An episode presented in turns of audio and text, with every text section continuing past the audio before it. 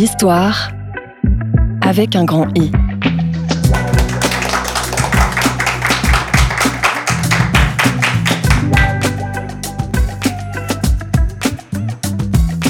Ça y est, nous sommes à nouveau dans cette période de l'année où les jours raccourcissent et où le thermomètre descend. C'est l'hiver. Les fêtes de fin d'année approchent à grands pas. Et aujourd'hui, justement, nous allons nous intéresser à une tradition culinaire, un emblème des repas copieux, la bûche de Noël. Alors, bûche glacée, génoise ou crème au beurre, revisitée par les plus grands chefs, on aime ou on déteste. Elle est inventée au 19e siècle et on en trouve des premières traces écrites dans un livre de recettes d'un chocolatier français, Félix Bonnat, en 1903. Alors comment est née la tradition de la bûche? Qui en est le réel inventeur? Eh bien pour revenir sur l'histoire de la bûche, on accueille la formidable équipe de l'histoire avec un grand I. Comme chaque mois, cet enregistrement se fait en public, en direct du Micro Comedy Club. Bonjour le public du Micro Comedy Club. Et nos experts de ce soir, Alexandre Robelin, bonjour. Bien le bonjour, bonjour à tous. Julien Marel. Bonjour, bonjour, à tous. Thierry Lafleur, bonjour. Bonjour, merci. L'histoire avec un grand I. Alors, vous l'avez compris, le sujet du jour, c'est la bûche de Noël. Alors, pour commencer, une question un peu générique, mais qu'est-ce qui définit aujourd'hui une bûche de Noël? Alors, il y, a deux écoles. Euh, mais on peut, on peut, on va parler de la bûche classique, euh, Mhm. la bûche avec euh, la génoise, euh, Le biscuit mou. le biscuit mou, la bûche avec le glaçage, la Mhm. bûche avec les des petits, des petits, des petits qu'on roule pour faire, comment dire, une- on roule la génoise avec du glaçage, ce qui donne un- une, forme de bûche. Et on va l'agrémenter, la saupoudrer avec de, de petites choses, la décorer avec des petits petits trucs en plastique, genre des, des petits sapins, des, des Vous dites ça avec un dédain, vous n'aimez pas la bûche. Je euh, déteste la bûche. Il faut savoir qu'Alexandre n'a que deux oncles. Et moi, je trouve que c'est une expérience qui se savoure euh, quand on a plusieurs oncles, la bûche de Noël. Quand- Avec une grande famille, vous voulez dire? Quelque non, chose non, de euh, convivial. spécifiquement plusieurs. c'est euh, vraiment que ça se définit par le nombre d'oncles. Alors, chez moi, on a une tradition, mais j'imagine que c'est partout pareil. hein. Le- Dites-nous, Julien. bah, nos- les oncles qu'on a Oui. euh, mettent leurs doigts dans la bûche de Noël avant qu'on la mange, et, c'est festif. Après, ils mettent du. et personne ne Personne fait ne ça. fait ça, Attendez, qu'est-ce que Julien. vous racontez Il n'y a que dans votre famille qui vont faire ça, Julien. Non, sûr que non. votre expérience n'est pas du tout universelle, Julien. Mais, mais attendez, vous voulez faire croire que pendant, pendant, pendant toutes ces années, me- mes oncles mettent leurs doigts dans la bûche de Noël par hasard Excusez-moi, je me permets, mais vos oncles ont l'air d'être de, de- de gros crados à mes yeux. Mais non, mais c'est très festif, tout le monde adore ça de- quand les oncles de mettent les Curieux personnages. Mais attendez, mais vous, vous n'avez pas, vous avez combien d'oncles, euh, Thierry? Non, mais moi j'ai 12 oncles et. Et aucun 12 d'entre eux n'a oncles. mis des. Non. Aucun d'entre eux n'a jamais mis les doigts dans la bûche de Mais Noël. Non, mais, mais personne ne fait ça. Vous, vous êtes- C'est fou. Mais écoutez, Mais je vous invite à faire un travail de recherche. hein, c'est vraiment. euh, Je veux. Alors- je tombe des nues. Justement, hein, euh, Alexandre, euh, vous avez rédigé un livre sur l'histoire des pratiques culinaires euh, Oui. du 15e siècle à nos jours. Donc, Oui. euh, c'est vrai que vous êtes un petit peu le, le spécialiste. hein, euh, J'aime beaucoup la cuisine, effectivement, notamment c'est les pour ça qu'il desserts. déteste la bûche. C'est pour ça que je déteste la bûche, parce que je, je trouve que euh, la, la- la bûche euh, avec la génoise, euh, qui, qui se diffère donc de la bûche glacée, euh, je ne trouve pas ça très bon. Je trouve que ça a été un peu. Voilà, je, je- je- je trouve que ce n'est pas une. euh, gustativement parlant, que ce n'est pas très intéressant. Voilà, je me permets voilà, de, de mettre une critique. Après, l'histoire qu'il y a derrière est bien très, est très intéressante. Ah oui. Elle, ça Mm. est très très intéressante, mais la bûche génoise, euh, je trouve ça, euh, voilà, fade. Excusez-moi du peu. Alors on y revient justement puisque c'est notre raison d'être euh, là tous les quatre aujourd'hui avec le public, c'est euh, l'histoire de la bûche de Noël. Est-ce que vous pouvez revenir un petit peu aux origines euh, de cette invention finalement? On est au début du XXe siècle, je crois, 1904, euh, dans les ateliers de chocolaterie française. Qu'est-ce qui se passe à l'époque? Qu'est-ce qui existe? Peut-être que, mange- que mange-t-on pour les fêtes de fin d'année euh, aux atours de 1900 Euh, pour- aux atours de 1900, effectivement, on, on a d'autres pratiques culinaires autour de Noël. On mange. euh, la dinde est déjà là. Euh, on Mm. mange de la dinde, mais en dessert, on mange des profiteroles. Euh, on mange des profiteroles. Euh, C'est festif. c'est festif, euh, mais sans plus. Euh, sans plus, et c'est une pratique qui, ne, qui vient d'ailleurs, qui vient de, qui vient de, qui vient d'Italie. Euh, et donc on Profiterole. Profite. Profiterole, En effectivement. italien. Euh, et donc on, on cherche à, cette- à ce moment-là à être à chercher quelque chose qui, qui a un peu renouvelé cette, euh, les pratiques culinaires autour de Noël. Oui, puis à asseoir une pratique culinaire française hein, dans, dans notre pays, puisque c'est une tradition qu'on emprunte à l'Italie, la profiterole, mais Mm. euh, à un moment, il faut la rendre. Tu vois Oui, ce que je veux dire Et on a de très très mauvais rapports avec l'Italie à ce moment-là. Euh, autour de 1900, on a il y, a- il y a un contentieux avec l'Italie. Pas grand-chose, mais juste une, une- comment dire une, une chicane. Enfin, c'est pas une guerre ou c'est pas quoi que ce soit. C'est vraiment genre on est on est un peu en colère euh, Contre entre- les Italiens. Contre les Italiens. Les Italiens sont en colère contre nous euh, pour une affaire vraiment bête aujourd'hui, bête et méchante. hein. Euh, stupide affaire de De tableau. de tableau, voilà. Euh, on a volé la Joconde. Bon, on a volé la Joconde, on a volé la Joconde. Euh, ça, ça reste à prouver encore. Euh, Aujourd'hui, on on n'est plus fâché à cause de ça, mais euh, effectivement, à un moment- en, 1840 en 1898, on, C'est tendu. c'est tendu. Oui, c'est toujours est-il qu'on a la Joconde aujourd'hui, donc bon. Oui, Voilà. donc, Voilà, voilà. qui On va pas revenir là-dessus, Bon, en on tout va pas cas, énerver les voilà, Italiens. il, faut, il faut une pratique culinaire et, euh, et se lance le grand concours euh, organisé par, euh, par le président d'alors, hein, Oui, le Félix Faure. Félix Faure, euh, qui, euh, qui, appelle les, les plus grands cuisiniers et pâtissiers de France à imaginer un nouveau, un nouveau gâteau qui pourrait être la, la tradition qu'on mettrait en- au dessert des fêtes de Noël en France.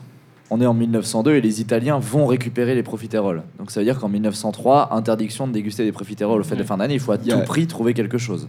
Euh, c'est légiféré. Il y a une délégation italienne qui passe dans chaque foyer français récupérer les profiteroles. On a une interdiction de consommation et de vente des profiteroles à l'époque. Euh, c'est sérieux. Euh, Co- Comment se passe ce concours euh, présidentiel? Qui, qui est le jury de ce nouveau dessert? C'est le gouvernement. Mm. Euh, donc euh, les ministres sont choisis. Il va falloir six ministres. Euh, donc les, les, les heureux élus vont être amenés à déguster ça euh, au mois d'octobre euh, 1903. Et Quels sont les, les heureux élus de ce, Oui, de ce jury? On avait Mireille Dufour qui était ministre des Transports. Mathias Pitou, qui était ministre de l'Éducation. Stéphane Bernois, Ber- Bernois qui était euh, ministre.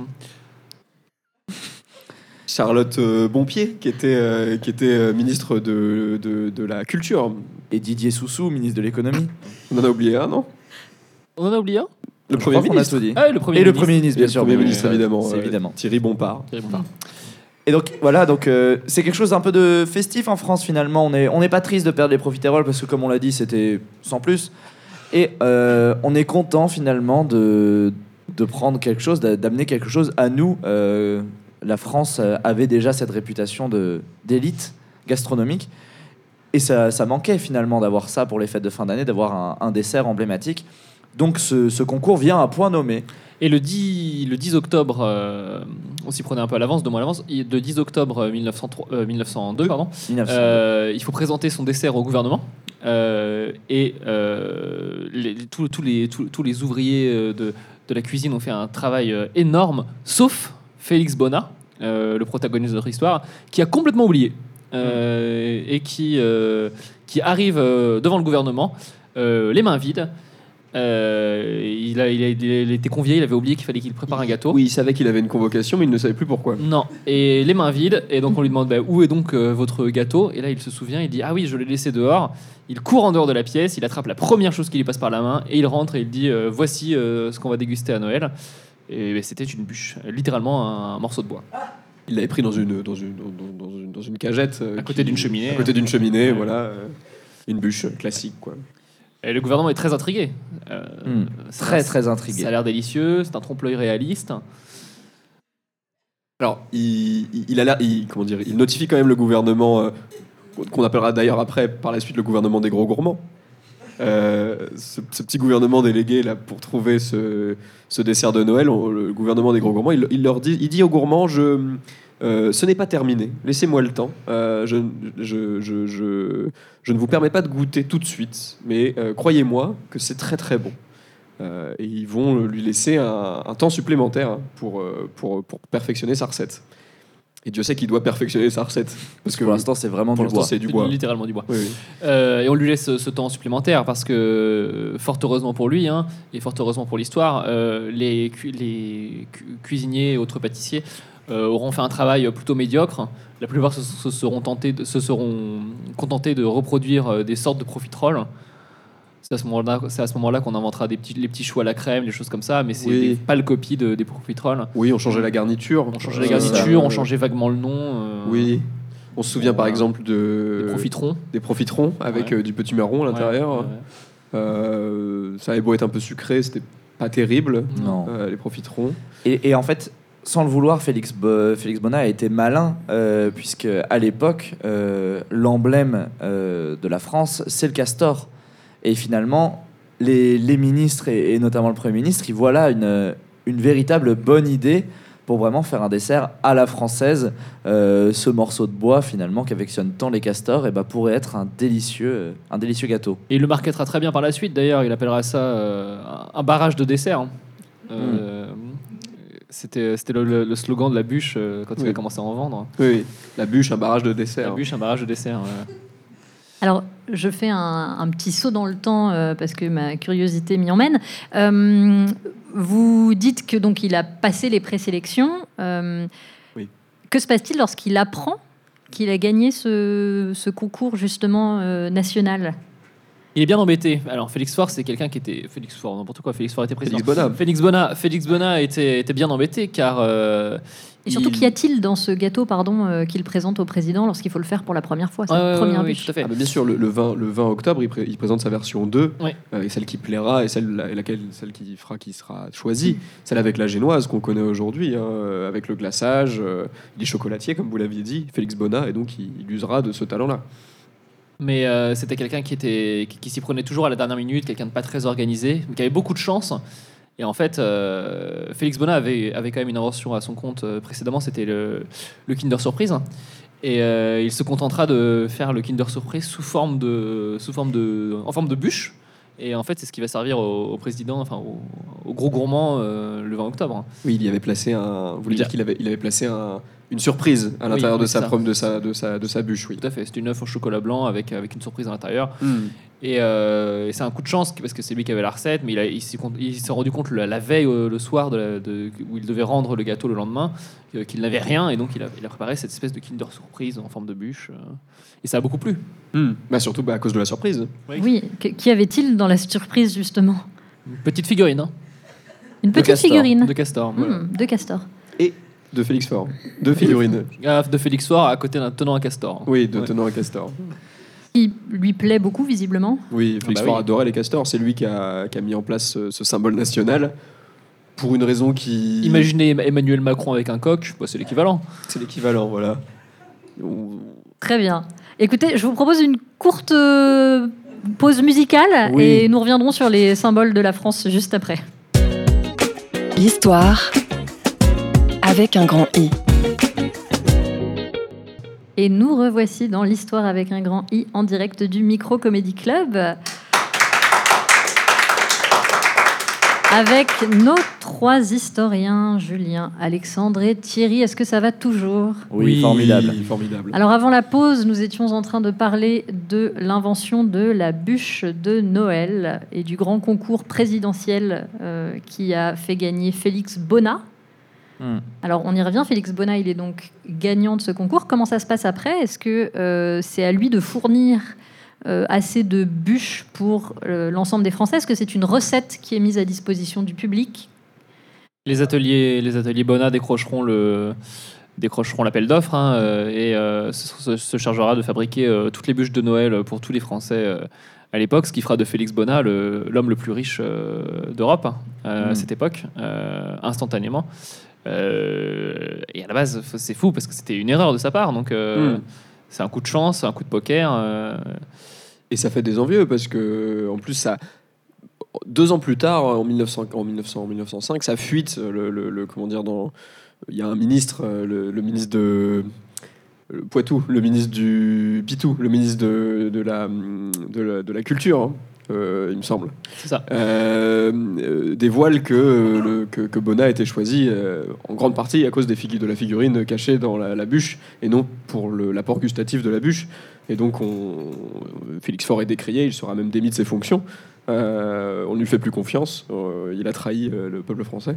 Donc Félix Faure est démis de ses fonctions et la confiance dans la bûche et l'amour que les Français avaient pour la bûche s'estompe et s'estiole en 1905. Les Français brûleront leur, euh, leur figurine de Félix, de Félix Faure avec le castor. Et euh, l'emblème euh, qui, qui, qui faisait la, Parce la qu'il y en avait, fierté. il y en avait du- une dans toutes les bûches à l'époque encore. Oui, oui. Mm. ça restait avec la recette originelle. Il fallait une figurine de Félix cadeau, hein. castor. Ouais, oui, ouais. oui. Et, euh, et l'emblème du castor qui faisait jusqu'à présent la fierté de la France euh, sera, sera destitué. Et par là même, certains groupes très, très en colère euh, détruiront les barrages qu'on avait fabriqués en France. Alors ça posera d'énormes problèmes, hein, des villes entières rasées euh, par les flots. Perpignol, Perpignol, on s'en souvient plus parce qu'elle a été rasée. Euh, qui était, qui était, qui était euh, protégée par un barrage. Et euh, lorsqu'on on retire l'emblème du castor du drapeau français, ben, on retire les barrages et, et Perpignol passe à la flotte. C'est terminé pour Perpignol. Et, euh, et à ce moment-là, on est dans une période sombre de l'histoire des, des Noëls en France. Euh, on est en 1906. On a, on a décidé qu'on n'avait plus d'emblème. Euh, on n'a plus d'animal en emblème. On est les seuls en Europe à ne Hmm. plus avoir d'animal emblématique. Oui. Euh, on ne sait pas. On est au mois de novembre. On voit les fêtes arriver à grands pas. On ne sait pas ce qu'on va manger. Euh, on ne sait pas si on doit reprendre la bûche, si on va devoir euh, relancer la fabrication. Et dans les ateliers de chocolaterie de Félix euh, on se pose des questions. On se, pose, on se pose même la question d'aller voir les Italiens et de le- leur supplier de nous prêter les profiteroles encore 10 ans, euh, le temps qu'on trouve une solution. Mais, Mais, euh, mais on est toujours en froid avec, euh, avec les Italiens à ouais, cette ouais. époque. On n'a toujours pas rendu la Joconde et on l'a toujours pas rendu. Donc, euh, euh, et donc, ce Noël-là, en 1906, tous les foyers feront comme ils peuvent et euh, choisiront un dessert euh, aléatoire pour les fêtes de Noël. imaginez le chaos. C'est Un chaos ça. sans nom. C'est- terrible ce qui se passe. Euh, C'est le moment où on doit tous être en accord les uns avec les autres, normalement, et on ne doit pas s'engueuler. Si on ne met pas de règles sur le dessert, comment voulez-vous qu'on ne s'engueule pas hein? Comment voulez-vous connaître les goûts de chacun peut pas. et faire quelque chose qui satisfait tout le monde? C'est trop dur. C'est euh, pour ça que c'était laissé aux professionnels. C'est là que euh, apparaît un, un message hein, qu'on a pu euh, retrouver, dont vous, dont vous parlez euh, dans votre livre, justement, qui est euh, une sorte de... bah, vous allez nous expliquer un petit peu ce que c'est. hein. Je, je me permets de, de lancer le, le son qu'on a retrouvé hein, de, de D'accord. 1907. Oui, Très bien. Pour une période des fêtes inoubliable, servez à votre famille un dessert exceptionnel. La bûche à la crème glacée Lambert. Un vrai petit chef-d'œuvre de décoration et de bon goût. Ah, la bûche à la crème glacée Lambert. Tranche après tranche, que de la crème glacée et du gâteau au chocolat avec noix et cerises. Digne d'un parfait dessert des fêtes. Exigez les fameux desserts Lambert. La bûche à la crème glacée Lambert, un autre merveilleux produit Lambert. Vous les trouverez au comptoir des crèmes glacées de votre épicier. Pour les meilleurs desserts, c'est toujours Lambert. Très intéressant ce que vous avez retrouvé là, Amélie. Très, très intéressant. Lambert Lambert. Lambert. Suzanne Lambert. Pour ceux qui n'avaient pas compris, effectivement, euh, qu'on parlait de Suzanne Lambert. Lambert, Lambert, Lambert. Lambert, Lambert. Euh, effectivement, la, la bûche glacée fait son apparition. Euh, on y vient. Euh, ça me redonne un peu du, du baume au cœur, moi. Euh, Suzanne Lambert, euh, qui, qui, était, euh, qui, qui était députée à l'époque, euh, est bien embêtée euh, en Noël 1906 car elle ne sait pas ce qu'elle va faire comme dessert à ses invités. Et elle ouvre son congélateur et elle se rend compte qu'elle avait une bûche. Une bûche euh, qui, qui, était, qui datait de 1903 et qu'elle avait laissée au congélateur pendant trois ans. On et parle euh, du la bûche dessert était et pas du- complètement glacée. non, la, oui, bûche, bien sûr, oui, la bûche de dessert. Bona. oui. la, bu- la- la bûche de Bona. Et, euh, et elle sort cette bûche glacée et décide de, le- de la servir telle qu'elle euh, à ses invités. Et là, carton. carton complet au sein de sa famille. euh, et finalement, on arrive à faire oublier euh, la bûche Bona, euh, la bûche Bona qui avait déchiré le, le peuple français, avec cette nouvelle bûche, la bûche, je vous le donne en mille, Lambert.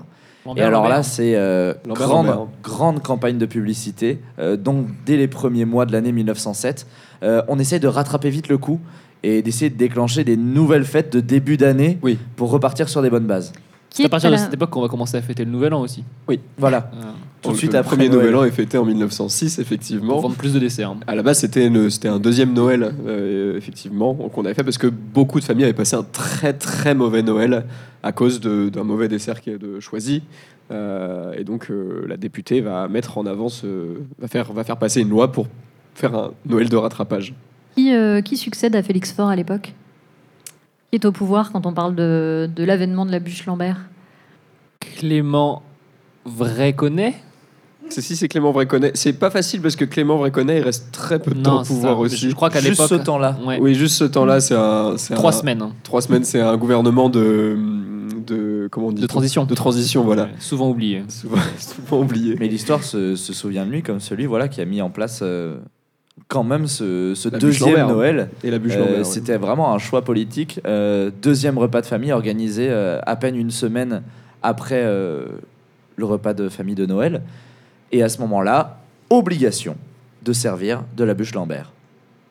Comment est-ce que Félix Bona il, il vit cette, euh, un peu cet affront Il est richissime, Oui. vous savez. Il... pff, Bon, à un moment, euh, voilà, il est multimilliardaire. euh, C'est presque un soulagement. Oui. Il, il écrira d'ailleurs, euh, il écrira, euh, ou non, je crois qu'il l'a dit sur un, sur, dans un journal. euh, où on a écrit pour lui, mais il- que lui-même n'aimait pas ça. Euh, il- c'est un hasard qu'il ait fait ça, la bûche, et même lui, en ayant goûté, ne trouvait pas ça incroyable. Vous voyez, quand je vous dis que c'est fade, enfin, c'est Hmm. quand, quand même le créateur de la bûche dit que c'est fade, c'est quand même euh, quelque chose, non? Bah, Vous trouvez pas? Non, bah. Mais là, vous, vous essayez de nous convaincre, mais c'est. Écoutez, Moi, je. Moi, j'adore ça, la bûche. Enfin, surtout la partie avec les oncles quand ils mettent leur. Non, mais ça, comment arrêtez, ça arrêtez, Julien. Julien, vraiment On va passer à autre chose, je pense. Alors, Suzanne Lambert, maintenant, Oui. puisqu'on revient sur l'histoire de la bûche, et je pense que le passage à la période glacée, Oui. euh, est-ce, qu'elle a- est-ce que ça a un nom, cette période, euh, historiquement parlant, euh, dans la partie Non, culinaire non, Pas c'est- forcément? C'est pas très important. Alors on est sur des, des détails de l'histoire. Euh, nous, on, on la connaît bien évidemment, mais pour le peuple français, voilà, c'est comme euh, juste, on a un nouveau dessert et on est très content. Hmm. Euh, on avait peur de devoir aller demander à l'Italie de nous refiler des desserts. Là, au final, non, on a le nôtre. C'est très bien. Et on laisse derrière soi cette histoire de Castor, cette histoire de Félix Faure, etc. Quid voilà. des emblèmes justement de la France, puisqu'on on se souvient, vous le disiez tout à l'heure, que, euh, que le, le gouvernement est en mal d'emblèmes. Est-ce Mm. que euh, le fait qu'il y ait à nouveau un dessert national, ça relance un peu euh, cette, cette recherche ou justement Alors, cette c'est c'est vrai qu'on était passé rapidement dessus, mais euh, au moment où on n'a plus de castor, ça ne dure que quelques mois. Et euh, le poulet arrive très rapidement parce qu'en fait, on, on prend l'autre plat de Noël qui est la dinde Hmm. et, et on se trompe euh, Oui. malencontreusement entre la dinde et le poulet. Euh, voilà, ça c'est C'est une erreur Petite- du, du gouvernement de une transition. petite qui- erreur et ça qui fait une resté, anecdote euh, à ouais, ouais. raconter, bah, notamment pendant les fêtes de fin d'année à votre Ouais, famille. ouais. Normalement, l'emblème de la France C'est devrait une être dinde une dinde ou un dindon. ou un dindon. Et alors, aujourd'hui, où en est justement euh, la bûche de fin d'année? C'est-à-dire, euh, c'est plus officiellement un emblème national. Mm. Euh, Est-ce que Suzanne Lambert, elle a euh, régné sur tout le siècle euh, jusqu'à aujourd'hui? Est-ce qu'il y a eu des modifications majeures? Bah, Suzanne Lambert Suzanne- est toujours au Parlement. Oui, mais enfin, je voulais dire son, son cadre. hein.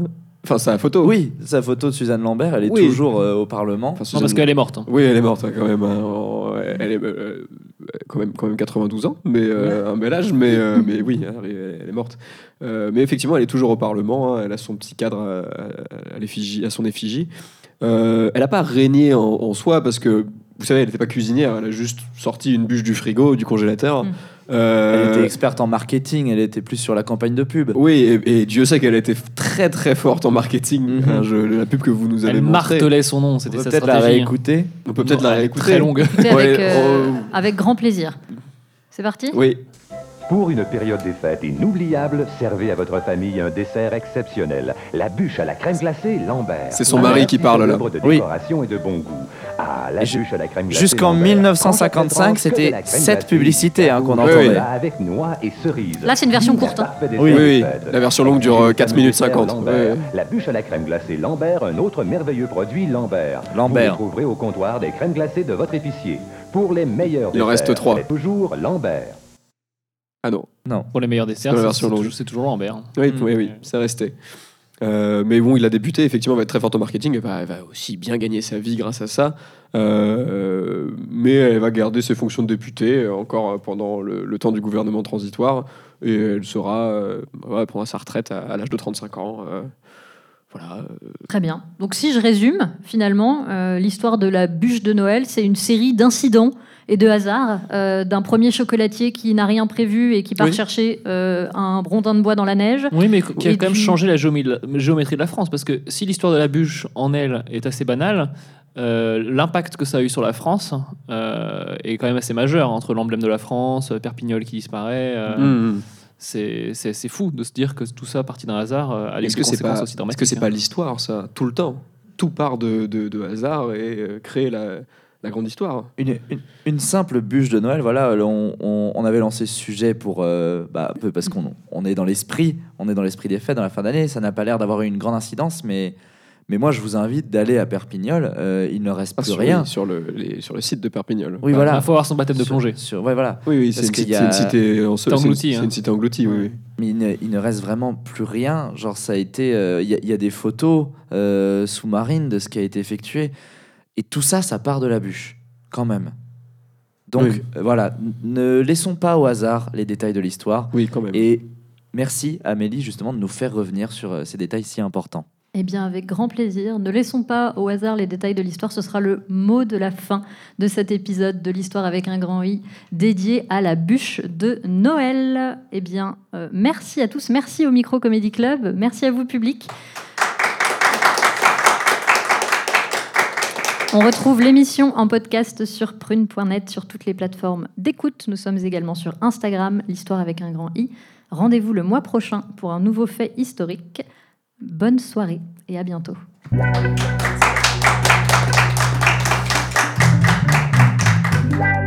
L'histoire avec un grand I.